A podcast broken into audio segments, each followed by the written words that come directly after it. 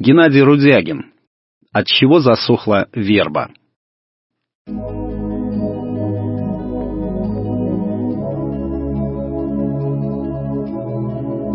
Никто, конечно, над этим не задумывался. Засохла и засохла. Ну, от старости, наверное. А чего же еще? Ведь ей уже страшно много лет было. Стояла, стояла на берегу ручья, сразу за огородом Куделиных. По весне и цвела, как нормальные вербы. Бывало, еще снег не сойдет, и метели гуляют вовсю, а она к вербному воскресенью обязательно выпустит пушистые белые почки. Верба красно, бей до слез, будь здорова, будь здоров. Верба хлест, бей до слез, дай вонятке выйти в рост. Так люди набирали здоровья и росли, если их хлестали на праздник вербными прутьями с белыми почками-барашками. Можно было бы предположить, что и это сыграло свою роль в ее усыхании. Все свое древесное здоровье понемножку она каждый год отдавала людям. Кто, например, чем-то болел, выздоравливал, а сколько мальчишек и девчонок благодаря вербохлёсту выросло за ее жизнь.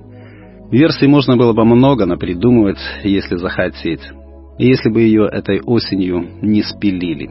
Тогда и стала известна подлинная причина этого вербного горя, когда ее спилил сам Ванятка. «Давай, сынок, привыкай к мужскому делу», — сказал отец этой осенью. «Возьми в сарае бензопилу и сходи, спили эту корягу. Смотреть на нее одна тоска». И главное, не было никакого предчувствия. Потом уже, когда дело было сделано, мать говорила, что у нее перед этим все валилось из рук, и что она сразу подумала, что получит какое-то непредвиденное известие. Но так обычно все матери говорят после того, как все уже случится. А я еще и думала, а чего это так? Или, а я никак не могла понять, что это со мной. А до этого, увидев вонятку с бензопилой в руках, только тепло улыбнулась и ласково сказала ему вслед. «Вот и вырос наш вонятка. Слышь, Федя, а, Федь?» «Чего?» «Ты где?» «Ну, тут я, тут. Чего ты хотела?» «Говорю, вырос наш вонятка, настоящий помощник». «А то, Тринадцать лет, мужик. И они оба постояли, посмотрели ему вслед. И мать еще крикнула «Смотри, не поранься там!» Без тревоги, без опасений крикнула, просто по привычке «Смотри, не поранься там!» И они с отцом разошлись, каждый по своим хозяйственным домашним делам.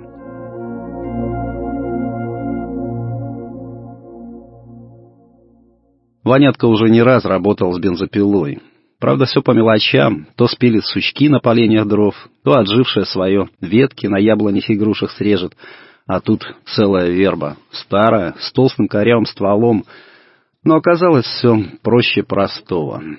Запустил тросовым стартером двигатель, дал немножко потрещать пиле на холостом ходу, врезался в ствол, от которого вначале отлетела кора, потом минут десять из почти сгнившего ствола летели желтые опилки.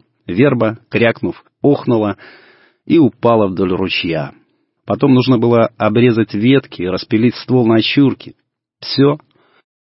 Да, как оказалось, не все.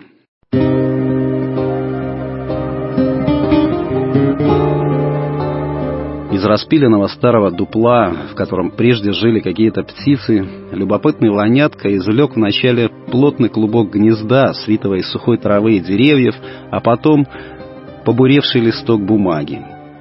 «Дорогой мой Ивасик», — прочитал Ванятка хорошо сохранившуюся строчку, «жду тебя сегодня в наше время у гнедой фермы, ТВО». Родители, разглядывая распластанную на столе находку, стали гадать. Во-первых, кто такой Ивасик, которому предназначалась записка? «Не знаю», — сказал отец, — «даже предположить не могу. Смотри же, как давно это было, если пересылали письма не по почте, а по дуплам. «Да у нас отродясь так парней не называли», — сказала мать. «И Васик, что за имя такое?» «Ну, это проще простого», — ответил отец. «На Украине так Иванов зовут, когда очень любят». «Так», — согласилась мать, — «ну, допустим. А разве у нас есть кто-то из украинцев в деревне?» «А Коваленки, а Щербицкие, а Баба Явороха...» Думаешь, они украинцы? Ну а кто же еще? Я считала всех, кто с нами живет, нашими. Они наши и есть. Тогда что это за гнедая ферма такая? Жду тебя сегодня, в наше время, у гнедой фермы.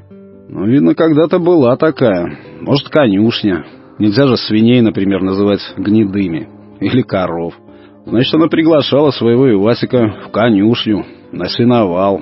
Или, ну, что там еще в конюшнях бывает, где можно поговорить о любви. Ты меня спрашиваешь? Ну, а кого же еще? А мне откуда знать? Я что, когда-то конюхом работала, что ли? Интересно. Ну, а что такое ТВО? Твоя О. Ольга, что ли? Или Оксана, раз уж речь идет о каком-то Ивасике.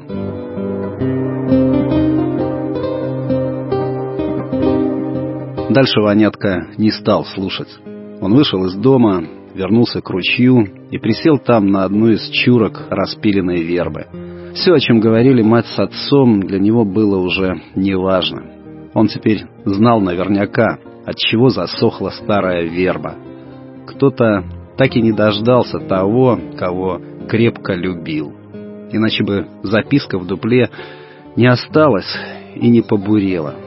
Ее бы этот Ивасик забрал. Что-то с ним, похоже, случилось непоправимое. Ушел на войну и не вернулся. Верба тоже ждала, когда он придет, заберет это послание. Ждала, ждала, и каждую осень, из года в год, плакала своими желтыми листьями. А когда выплакала все слезы, взяла и засохла. А вот и все.